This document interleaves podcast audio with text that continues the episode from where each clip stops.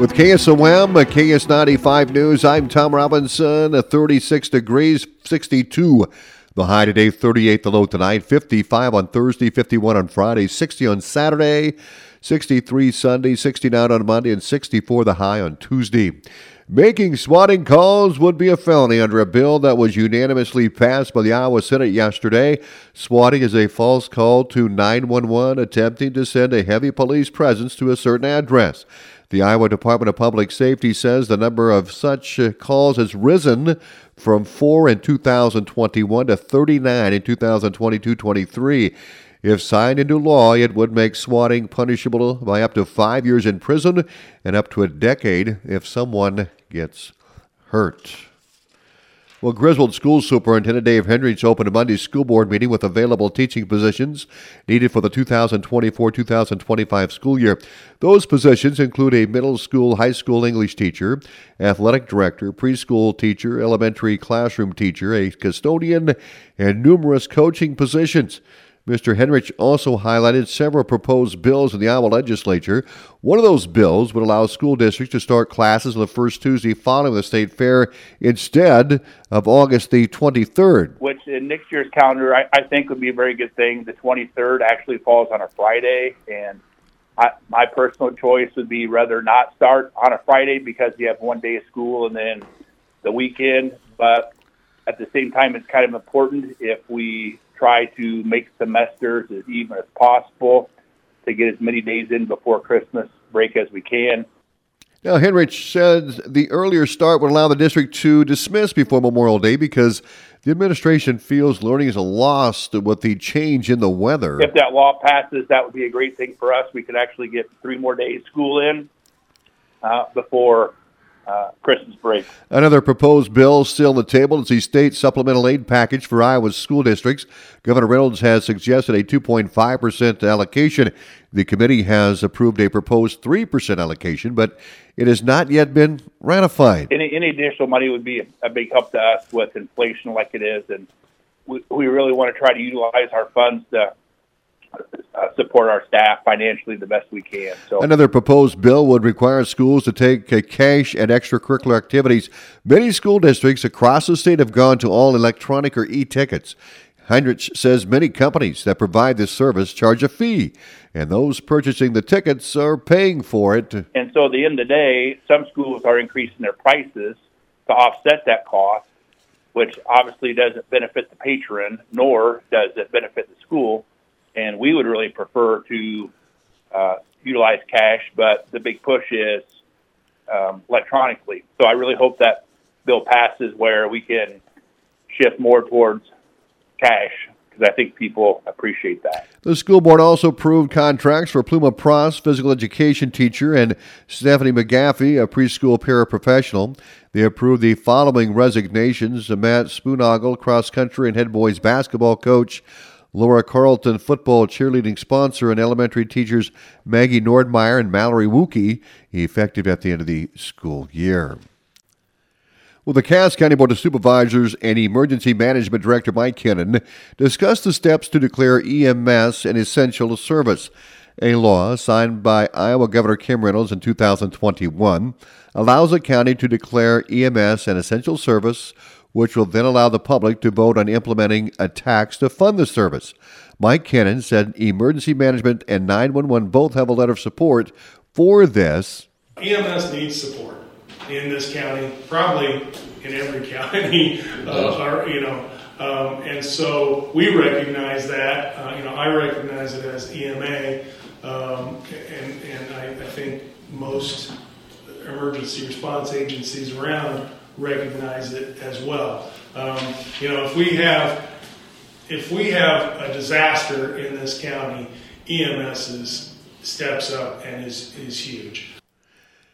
Now, Supervisor Steve Green said currently the City of Atlantic, Cass County, and Cass Health have a contract with a paramedic service for much of the Atlantic area, and they tier service throughout the county. The cost of that contract's going up, and it's getting to where it's going to be unmanageable under our current levies.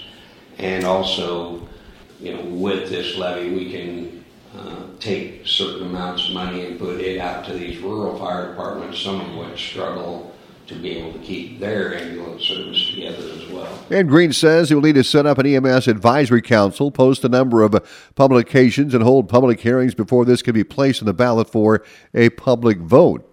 Basically, what you're asking is for the voters to come together and say, hey, having an ambulance show up is important, so we're willing to put a levy in place. Now, something people have to understand, and it's probably one of the most important points you're being taxed for this already. We're paying it out of property taxes now. But our levy funds are being capped, the cities are, and ours are. So to continue to take it out of our general funds is just as as contract costs go up or any costs go up for that matter, it basically robs that fund of being able to do this other stuff that it's it can do because it's capped. because it's capped. Because this will be an additional tax. Right. We don't.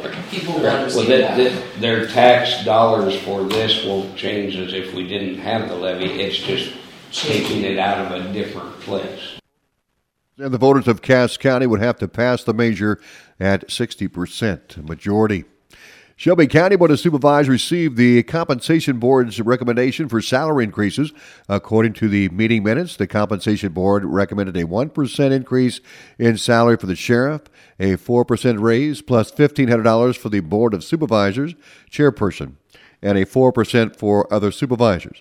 It was also recommended by the Compensation Board that the county attorney, treasurer, recorder, and auditor be increased by 4%, also an additional 2000 to attempt to equalize pay with the like population size counties in Iowa for the recorder, treasurer, and auditor. As in the past, the employee longevity scale was approved for elected officials also. The supervisors approved a motion to accept and implement those exact salaries for fiscal year 2025. Well, the Montgomery County Board of Supervisors recognized March as Problem Gambling Awareness Month yesterday. Now, this nationwide grassroots campaign held annually in March seeks to increase public awareness of problem gambling and promote prevention, treatment, and recovery services. Amanda McCall, a problem gambling addictions counselor with Zion Behavioral Health, who does outreach in the community, appeared at Wednesday's supervisors meeting. McCall asked the supervisors to proclaim March as Problem Gambling Awareness Month. I just wanted to be here today and hope that you guys can help me on this mission.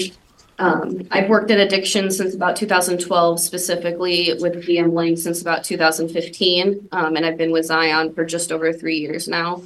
Um, I do have clients. Um, I cover six counties, and I have had a few from Montgomery County. McCall stated that people often think of problem gamblers associated with embezzling thousands of dollars. Yes, that does happen. But for example, if my spouse is spending rent money or food money, that would be considered a problem as well. McCall says most of the gambling is now done on a person's cell phone rather than a trip to the casino. Most of my clients are participating in sports betting. Yep, a lot of sports betting is happening. And again, I'm not anti gambling. You can still gamble and have fun, and it can be entertaining. But if it's affecting your relationships, your finances, your mental health, that's where it becomes a concern. Um, and yes, Kate is really good about developing workplace policies. People have policies about not drinking or drugging while you're at work. Um, so we shouldn't gambling while we're at work either, because it can, you don't know if someone's in recovery for that. We don't want to encourage that behavior either. McCall says the average age for startup gamblers in Iowa is seven. For example, scratch tickets such as stocking stuffers, flipping quarters at school, March Madness brackets, and Super Bowl pools can trigger problem gambling. The supervisors approved the proclamation for March's Problem Gambling Awareness Month. More news on the web at westerniowatoday.com. ABC News is next.